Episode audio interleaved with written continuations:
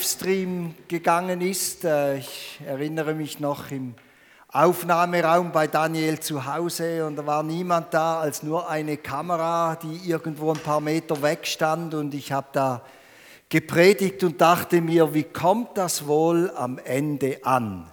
Es ist viel, viel schöner, die Menschen vor sich zu sehen und ich glaube auch für euch alle ist es ganz wichtig, dass wir uns wieder versammeln dürfen weil es doch ein großer Unterschied ist, ob man eine Predigt, eine Botschaft irgendwie via Medien vernimmt oder ob man die Menschen sieht. Auch als Verkündiger ist es wahnsinnig wichtig, dass man die Reaktionen der Menschen sieht, wobei ich schon sagen muss, all die Masken, die mich jetzt anschauen, da ist es dann doch noch ein bisschen anders, weil ich nicht so recht weiß, ob hinter diesen Masken nun ein Lächeln verborgen ist oder eher ein 20 nach 8 Uhr Maul oder irgendwelche skeptischen Ausdrücke. Trotzdem vielen Dank, dass ich hier sein darf. Daniel, vielen Dank für die Einladung. Ich schätze es immer wieder hier zu sein und ich möchte heute eine Botschaft weitergeben, die auch im indirekten Zusammenhang steht mit all diesen Turbulenzen um Corona, aber nicht nur. Ich staunte nicht schlecht, als ich äh, in einer Broschüre, in einem Magazin unserer Krankenkasse feststellte, dass das Thema dieses Newsletters, wie er das genannt wird heute, Hoffnung war. Der Titel war Hoffnung kann man lernen. Und es war ein Interview abgedruckt von einem gewissen Andreas Kraft mit zwei F, also Doppelkraft. Er ist Ökonom, Hoffnungsforscher und, und äh, Firmencoach. Und für mich war es sehr interessant, dass eine Krankenkasse dieses Thema Hoffnung, das ja normalerweise ein philosophisches Thema ist oder eben ein religiöses Thema ist, überhaupt aufnimmt. Ich nehme an, dass euch das kurze Fazit interessiert, das dieser Mann da gezogen hat. Er sagt, die Menschen hoffen heute mehr als in vergangenen Jahren. Und an erster Stelle steht, und darum hat wahrscheinlich die Krankenkasse dieses Thema überhaupt aufgenommen, an erster Stelle steht die Hoffnung auf gute Gesundheit. Anschließend kommt dann ähm, die Hoffnung auf eine glückliche Ehe oder Familie oder Partnerschaft. Auch sehr interessant, nicht? Dass das immer noch ein, einen hohen Stellenwert hat in unserer Gesellschaft. Dann auf ein harmonisches Leben und gute soziale Beziehungen und dann erst folgen persönliche Selbstbestimmung und eine sinnerfüllte Aufgabe. Und dieser Artikel erhielt auch ein paar Hinweise, wie kann man denn die Hoffnung im Leben stärken, wie kann man denn die Hoffnung im Leben überhaupt ähm, sinnvoll einsetzen. Und er sagte einige Dinge wie, man soll akzeptieren, was man nicht ändern kann, man soll das Machbare anpacken, man soll Fake News, auch das wieder so ein neuer Anglizismus, der in unser, unsere Sprache eingedrungen ist, man soll Fake News ignorieren, man soll schöne Momente genießen, man soll sich helfen lassen und auch anderen helfen. Dann kommen noch ein paar Quellen, so das Übliche, was man so kennt, die wichtigste Verbindung zur Natur, Wandern, Spazieren, Unterstützung von Freunden und so weiter. Natürlich fehlt in dieser ganzen Analyse und auch in den, in, im Fazit und in den Wegen, durch die man Hoffnung finden kann, in diesem Artikel der geistliche Aspekt. Aber es ist sehr interessant, dass dieser dass dieses Thema überhaupt aufgenommen wurde. Nun, wenn wir mit der Bibel leben, dann wissen wir, dann klingt es in uns an, dann werden wir erinnert, Hoffnung ist in der Bibel ein großes Thema. Ich lese aus Kolosser 1, Vers 26 und 27 diesen wohl zentralsten Vers über die Hoffnung, der auch sehr gut passt zu diesem Lied, das wir gesungen haben. Dort sagt die Bibel, es ist das Geheimnis, das von den Weltzeiten und von den Geschlechtern her verborgen war, jetzt aber seinen Heiligen geoffenbart worden ist. Ihnen, wollte Gott kundtun, was der Reichtum der Herrlichkeit dieses Geheimnisses unter den Nationen sei. Und das ist, dieser ganze Reichtum, was ist das? Christus in euch, die Hoffnung der Herrlichkeit. Christus in euch, die Hoffnung der Herrlichkeit. Nun muss man wissen, dass Paulus diesen Brief an die Gemeinde in Kolosse aus dem Gefängnis in Rom schrieb, wo er darauf wartete, vor den Kaiser gestellt zu werden und das letzte Urteil über sein Leben zu empfangen. Er hatte als römischer Bürger das Vorrecht, dass er Gäste empfangen durfte und es kamen auch Leute, die beschwerliche Reisen auf sich nahmen aus all diesen Gegenden, in denen Paulus Gemeinden gegründet hatte. Und so kam auch ein Vertreter der Gemeinde von Kolosse, es war Epaphras, der Paulus besucht hatte. Und er hat ihn informiert über gewisse Lehren, über gewisse Tendenzen, die in die Gemeinde eingedrungen waren und die den Leitern und Verantwortlichen äh, dieser Gemeinde etwas Schwierigkeiten ähm, äh, äh, brachten, weil diese Lehren abgelenkt haben vom Zentrum des Glaubens. Und das Zentrum des Glaubens ist Jesus Christus. Für die ersten Christen war die Hoffnung in und auf Jesus gegründet. Christus in uns. Das ist die Hoffnung, die wir haben. Es ist nicht eine Philosophie. Es ist nicht irgendwie eine positive Lebenseinstellung, sondern es geht um die persönliche Beziehung mit Jesus Christus, in der Kraft liegt und Kraft fließt für alle Situationen unseres Lebens. Und dieser Jesus ist nicht einfach weit weg. Er war mal hier auf dieser Welt, sondern er ist mitten unter uns. Ja, die Bibel sagt, durch den Heiligen Geist wohnt Christus in uns. Das ist manchmal ganz schwierig überhaupt zu verstehen. Er, der in uns lebt durch seinen Heiligen Geist, stößt uns an zur Hoffnung. Er bewahrt uns unser Leben aufzugeben oder negativ durch unser Leben zu gehen. Er stößt uns immer wieder an durch seine Gegenwart, dass wir diese Hoffnung nicht aus unseren Augen verlieren. Und Paulus, kann man so sagen, war ein leidenschaftlich Hoffender. Und wenn jemand nicht nur die Sonnenseiten dieses Lebens kannte, sondern auch die schwierigen Umstände, dann war es Paulus. Er kannte Bedrängnisse, er kannte Leiden, er kannte Trübsal, er kannte körperliche Schmerzen, er kannte Ablehnung, er kannte all diese Dinge, von denen wir hoffen, dass sie unser Leben nicht erreichen. All diese Dinge, von denen dann, wenn sie uns erreichen, von uns Selbstmitleid fließt, eine ganz natürliche Reaktion. Warum muss mir das passieren?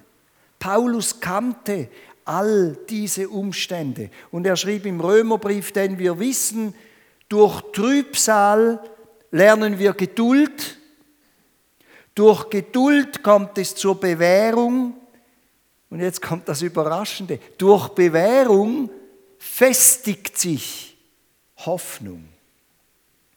Es ist also so, dass alles, was in unserem Glaubensleben geschieht, auch die Bedrängnisse, auch die schwierigen Umstände, auch die Ablehnung, auch die Situationen unseres Lebens, die wir nicht verstehen, dass die umgewandelt werden können. Wir würden heute mit einem modernen Wort sagen, in Resilienz, in eine Widerstandskraft unseres Lebens, die uns nicht davon abhält, auf die Hoffnung der Kraft Gottes zu warten.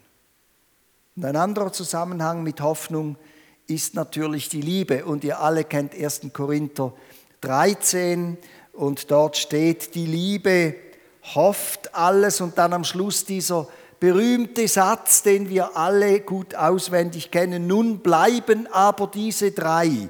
Glaube, Liebe, Hoffnung. Bei den drei großen Dingen, die das christliche Leben produziert in einem Menschen, der Jesus vertraut. Die drei großen ähm, Werte, die Christus in unser Leben hinein senkt und die wachsen auch durch unseren alltäglichen Umgang mit ihm und durch die fortlaufende Erfahrung in unserem Glauben. Dazu gehört auch die Liebe und die Hoffnung.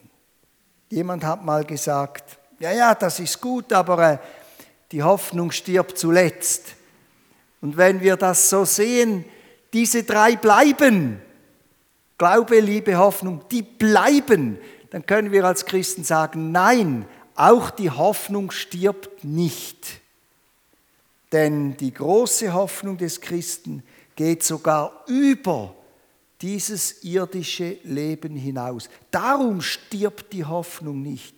Wir haben eine Hoffnung, auf das ewige Leben. Wir haben eine Hoffnung auf die Weiterführung der Beziehung mit Gott, auch über den Rand des Grabes hinaus.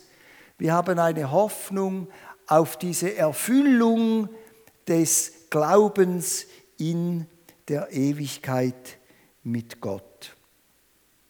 Nun, einige äh, äh Verheißungen, die Gott uns gegeben hat die äh, haben sich ja schon erfüllt und die sollen ja unsere Hoffnung stärken. Ähm, ich denke da an das Kommen von Jesus, an das Werk am Kreuz, ich denke hier auch an die Auferstehung. Und ich möchte hier einfach noch einmal plädieren dafür, dass wir die christlichen Feste nicht unterschätzen und sie vor allem nicht vernachlässigen.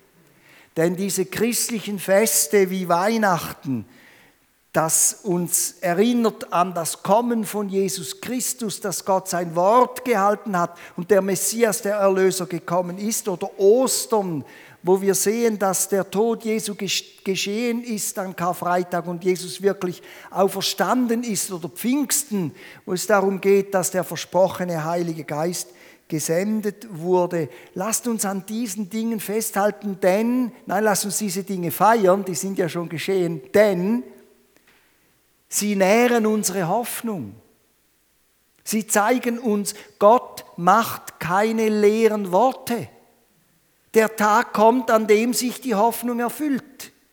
So wie der Tag kam, als Jesus auf diese Welt, in diese Welt geboren wurde. So wie der Tag kam, an dem Jesus die Erlösung am Kreuz erfüllte und auferstanden ist. So wird auch die Hoffnung sich erfüllen. Es ist eine sichere Hoffnung. Und es gibt einen Abschnitt im Hebräerbrief, der ja an Christen geschrieben wurde, die in ganz, ganz schwierigen Situationen standen. Ich kann das jetzt nicht weiter ausführen. Dort in Hebräer 6 heißt es, Gott wollte uns doppelte Sicherheit geben. Doppelte Sicherheit. Das ist ja gut für die Schweizer, oder? Wir sind uns gewohnt, möglichst viel Sicherheit zu haben, doppelt abgesichert zu sein. Lieber zwei Versicherungen und dann funktioniert eine wirklich als nur eine, von der man nicht so richtig weiß, ob sie klappt. Also eine doppelte Sicherheit.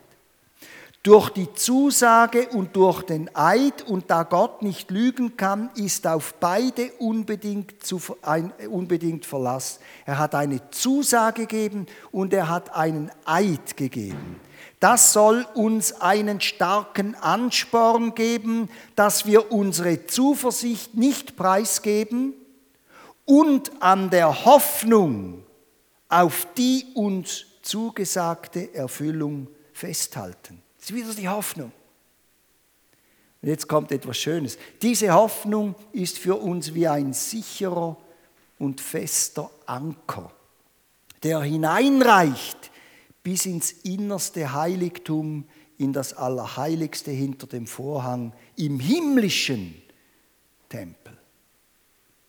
Diese Hoffnung ist wie ein fester Anker. Und es ist unglaublich, welche Kraft ein Anker hat. Ein Freund von mir, der hat ein Boot, das ist über viereinhalb Tonnen schwer. Und dann schmeißt er einen Anker raus von vielleicht sieben oder acht Kilo. Und dieser Anker gräbt sich ein. Und dann hält er dieses tonnenschwere Boot an Ort oder fast an Ort, es dreht sich dann mit dem Wind. Und die Bibel sagt, unsere Hoffnung ist wie so ein Anker und der geht nicht einfach irgendwo auf den Meeresgrund oder auf einen, auf einen Grund in einem See. Dieser Anker geht ins Heiligtum, dieser Anker geht in den Himmel. Die Hoffnung, an der wir uns halten, ist nicht irgendwo in einer Eiswand oder an einem Felsen, der abbrechen kann. Die Hoffnung, an der wir uns halten, ist im Allerheiligsten, ist in der Gegenwart Gottes, ist im Himmel verankert und darum können wir uns an dieser endgültigen Hoffnung festhalten.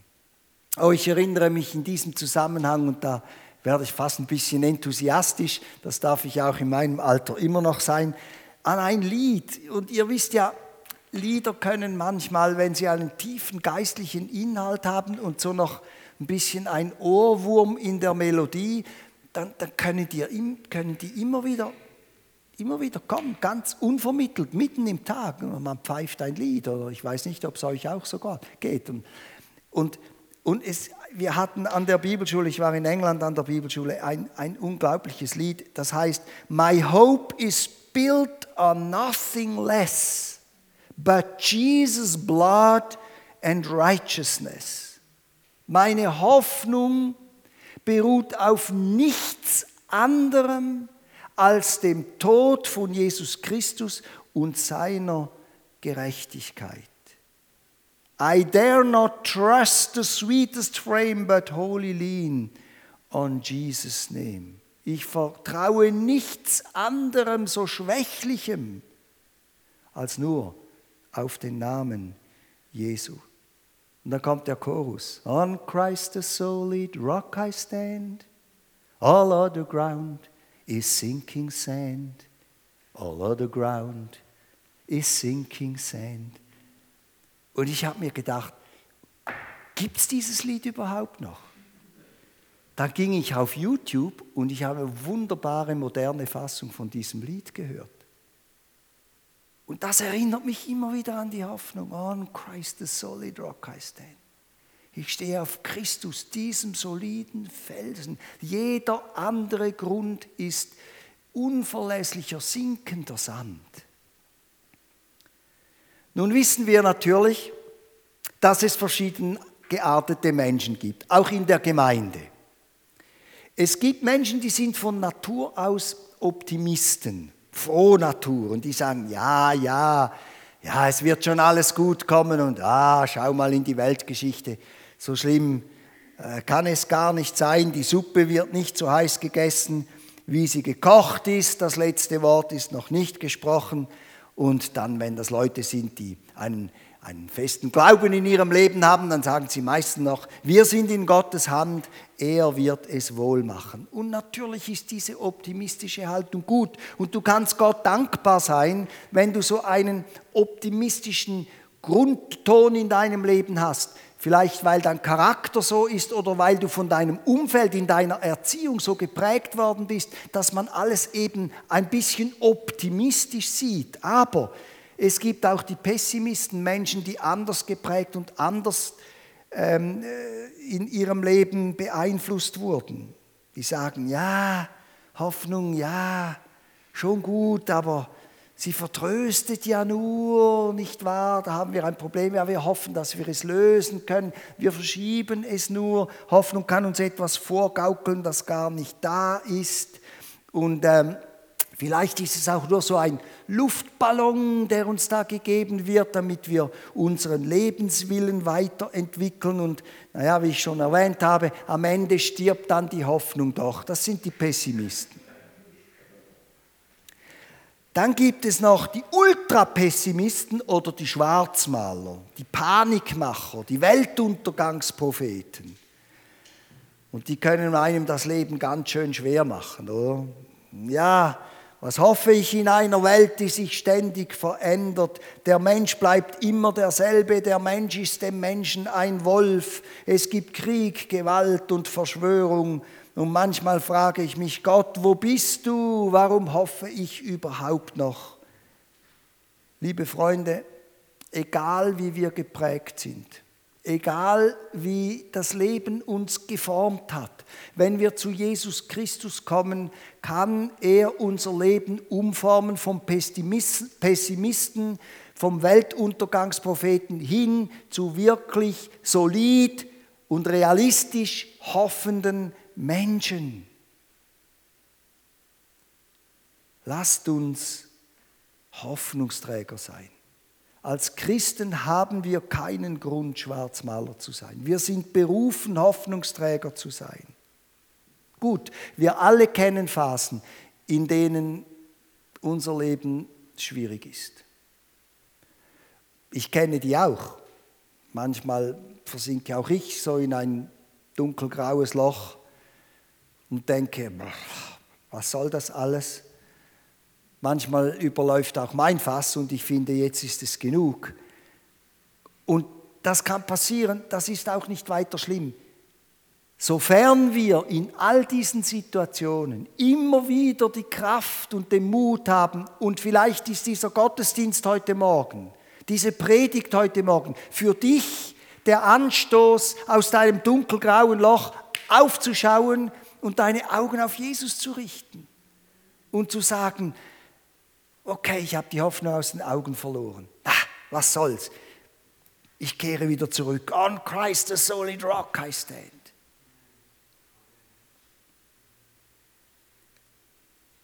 Dass wir alle in solche Situationen fallen können, war zu biblischen Zeiten nicht anders. Und ich möchte, obwohl ich jetzt dann eine Zeitüberschreitung mache, ich möchte doch noch anhand der Lebensgeschichte von Elia, der großartige Dinge mit Gott erlebte und trotzdem in eine gewaltige Hoffnungskrise fiel, möchte ich euch zeigen, wie Gott Elia mit drei großen Haltegriffen zur Hoffnung zurückgebracht hat. Damit verbunden ist meine Hoffnung, dass eure Hoffnung wieder ganz neu euer Leben bestimmt und lebt. Der erste Haltegriff ist, Gott ist treu. Lasst uns mal zurückdenken. Elia war ein Prophet im Alten Testament. Er hat die Trockenheit vorausgesagt, die als Gericht über den gottlosen König und das Volk Israel kommen sollte. Es kam durch die Trockenheit eine Hungersnot. Der König war so zornig, respektive vor allem seine Frau, die Isabel, dass sie alle Propheten Gottes ausrotten ließ. Also zum Beispiel, alle Pastoren werden hingerichtet. Elia entkam, dann nimmt die Geschichte eine Wendung. Elia beruft die Propheten auf den Berg Kamel, also die Baals-Propheten, die Propheten des Götzen Baal, auf den Karmel und veranstaltet eine gewaltige Show. Er lässt einen Altar aufbauen, setzt ein Opfer darauf und sagt, okay, zuerst seid ihr dran. Ihr Propheten Baals, ich gebe euch die Zeit, die ihr braucht. Tut und betet und tanzt und ritzt euch die Haut auf und was immer ihr wollt, damit euer Gott zum Zeichen seiner Kraft dieses Opfer entzündet. Und er hat zugeschaut und es geschah nichts. Und dann betet Elia 30 Sekunden und es macht Wumm und es kommt ein Feuer vom Himmel und das Opfer verbrennt. Das erlebt Elia. Nachher sagt die Königin, ich werde diesen Elia töten lassen. Schade habe ich ihn nicht vorher erwischt. Ich setze meinen ganzen Geheimdienst darauf an, dass sie den finden und letztlich umbringen. Und Elia flieht. Er flieht eine Tagesreise in die Wüste. Er setzt sich unter einen Ginsterbusch und er ist völlig verzweifelt und völlig hoffnungslos und in einem schwarzen Loch. Und er sagt, es ist genug, Herr, ich will sterben, nimm mein Leben. Ich habe die Nase voll, so mache ich nicht mehr weiter, so kann ich nicht hoffen, so kann ich nicht leben. Gott sieht Elia natürlich, weil er uns immer sieht. Und er sagt mal vorläufig gar nichts. Sondern er schickt einen Engel vorbei, der Elia in der Wüste, Wasser und Brot bringt. Jetzt musst du dir vorstellen, Elia in seiner Verzweiflung, in seiner Dunkelheit, irgendwie in der Sonne, schläft er dann mal ein und dann erwacht er wieder und dann findet er Brot und Wasser. Und er dankt nicht Gott, er sagt nicht, oh, wunderbares geschieht was. Der, der trinkt dieses Wasser und isst dieses Brot.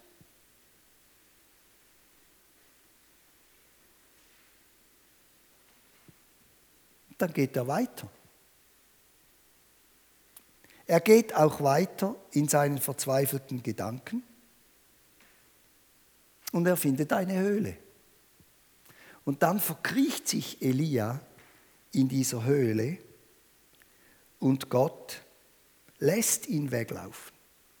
Gott lässt ihn in dieser Höhle sitzen.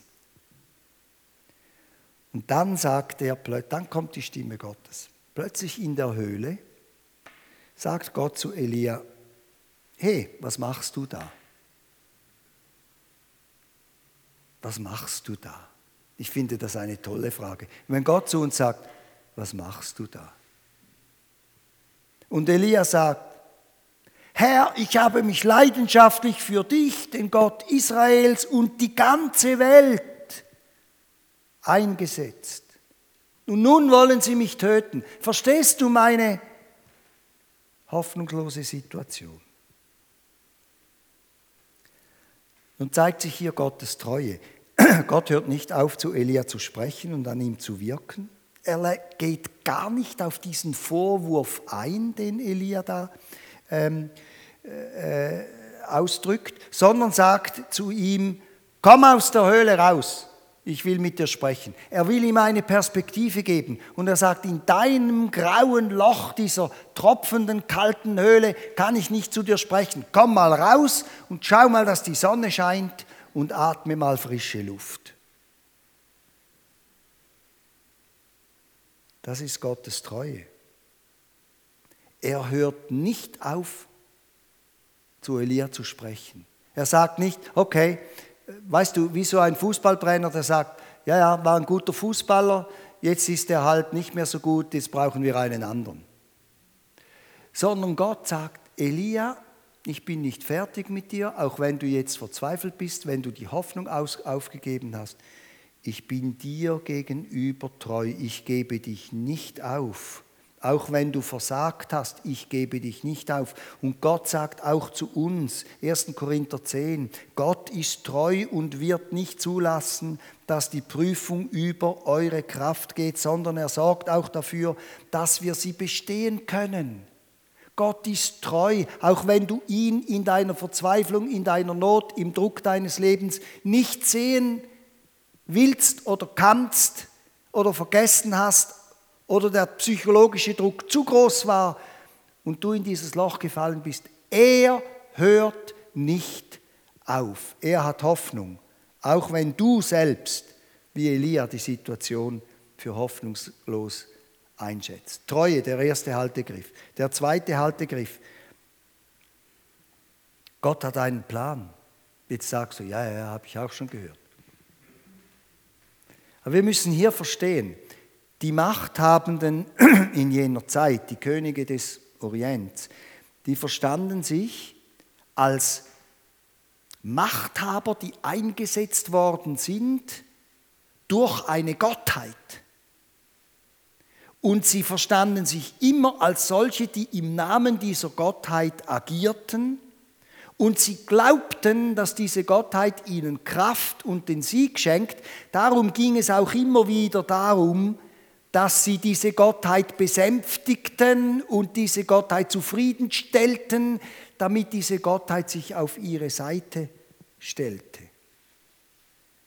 Aber diese Gottheiten, an die diese Herrscher dachten, hatten keinen langfristigen Plan. Es ging immer einfach um den Moment, diese Schlacht zu gewinnen, diese, diese, die, die, die, diese Menschen äh, zu unterdrücken, diese, diese Macht zu erhalten oder was auch, auch immer. Gott hat aber einen langfristigen Plan. Und er hat diesen langfristigen Plan dem Volk Israel anvertraut. Er hat ganz am Anfang von 1. Mose an einen Plan in, diese, in, in sein Wort hineingegeben. Und wir sind nicht zufällig hier, wir sind mitten in der Erfüllung dieses Planes Gottes, sowohl als Einzelpersonen wie auch als Gemeinde. Wir sind im Fluss dieses großen Planes, den Gott hat mit der Erlösung dieser Welt. Und Elia hat unter dem Druck, in dem er stand, kurzzeitig diesen Plan aus den Augen verloren. Auch wir können diesen Plan aus den Augen verlieren, wenn wir unter Druck stehen, wenn eine bedrohliche Krankheit da ist, ein unerwarteter Todesfall, ein wirtschaftlicher Tiefschlag, eine große private Enttäuschung, eine zerbrochene Ehe, eine materielle Bedrohung, Unrecht, die uns geschieht, negative gesellschaftliche Entwicklungen und so weiter. Sogar Enttäuschungen in der Gemeinde können uns den Blick für diesen Plan stehlen. Und lass mich hier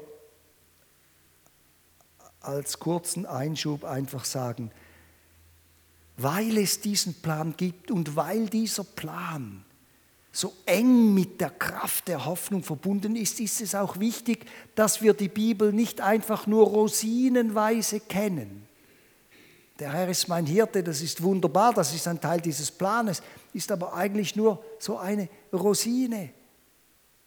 Sondern lasst uns auch die Zusammenhänge verstehen. Darum lies nicht nur die Psalmen, sondern lies von 1. Mose bis Offenbarung. Meine Frau und ich, wir sind jetzt gerade im dritten Mose und wir kratzen uns fast jeden Morgen ein bisschen am Hinterkopf, wenn wir all diese Opfer lesen und all diese Vorschriften lesen und denken, uff.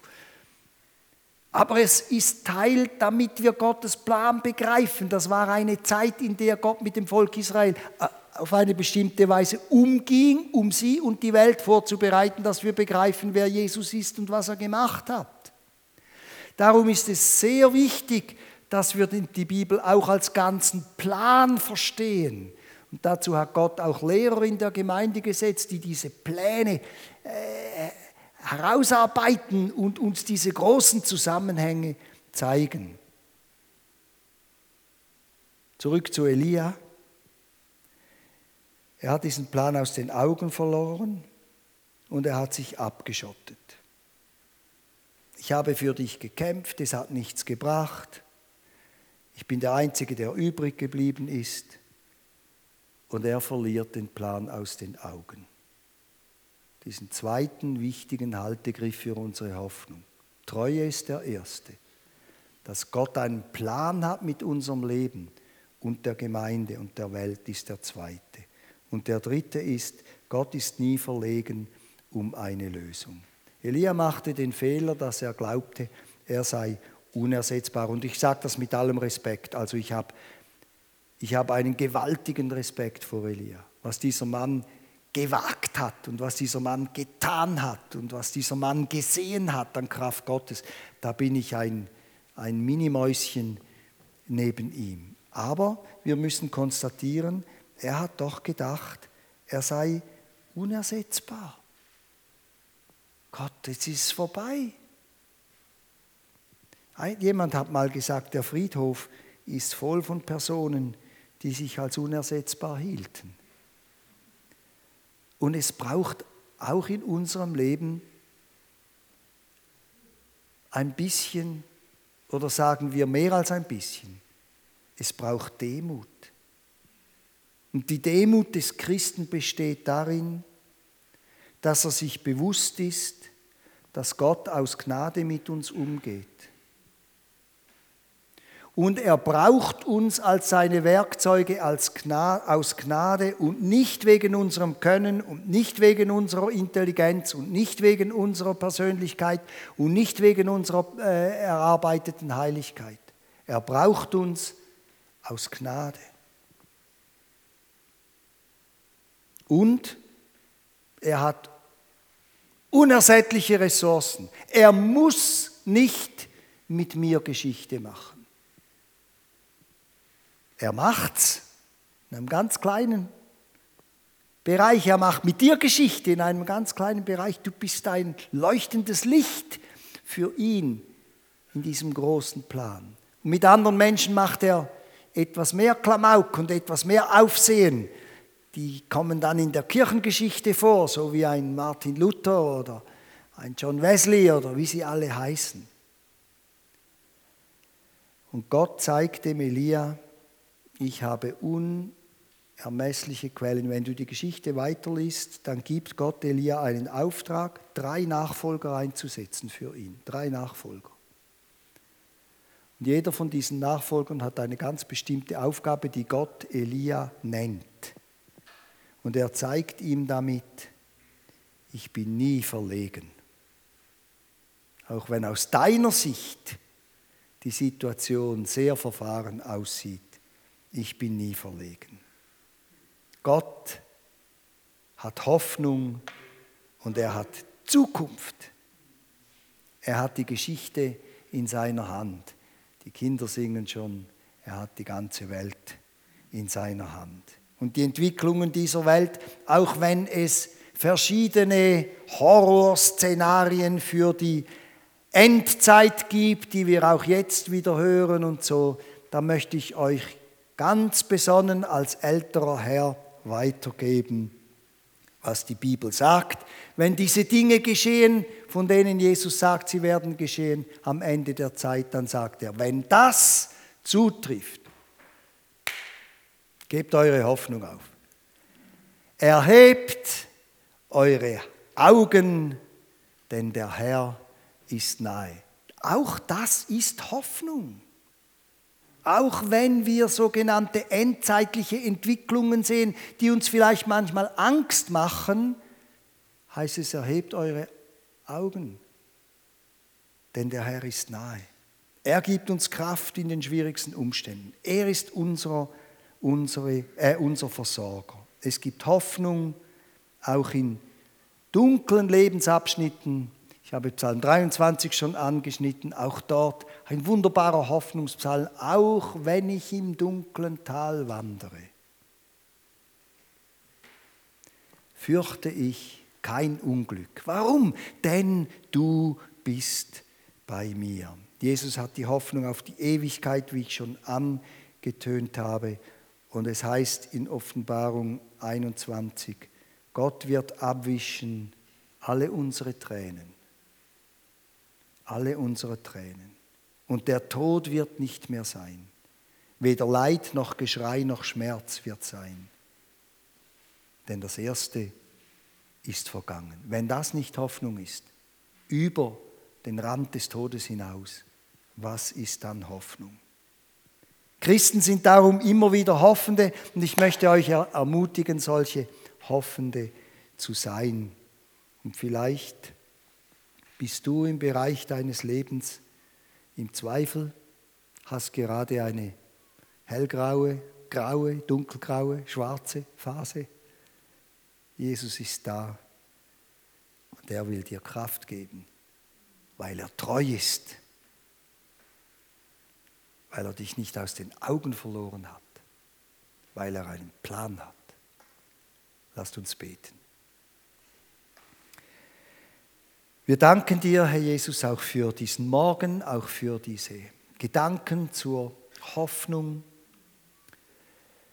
wir bitten dich, dass unser Leben geprägt sein darf von dieser Hoffnung, die so einen festen Grund hat, die in dir und in deinem Werk und in der, in der Unfehlbarkeit des Wortes Gottes verankert ist, ja, ganz tief im Allerheiligsten in der Gegenwart Gottes verankert ist. Und ich danke dir, dass du in diesem Moment auch durch die Reihen gehst, all der Menschen, die hier sind. Du kennst ihre persönliche Situation, du weißt, wo sie selbst stehen. Und du kennst auch diejenigen, die ihre Hoffnung verloren haben oder deren Hoffnung verschleiert wurde. Ich bitte dich, dass du mit deinem Geist kommst und sie berührst und ihnen das Licht der Hoffnung neu in ihre Herzen schenkst, damit sie mit dieser Hoffnung in ihrem Leben stehen, in der Gemeinde sein und dienen können und für dich ein Licht sein dürfen. Wir danken dir und wir preisen dich dafür. Amen.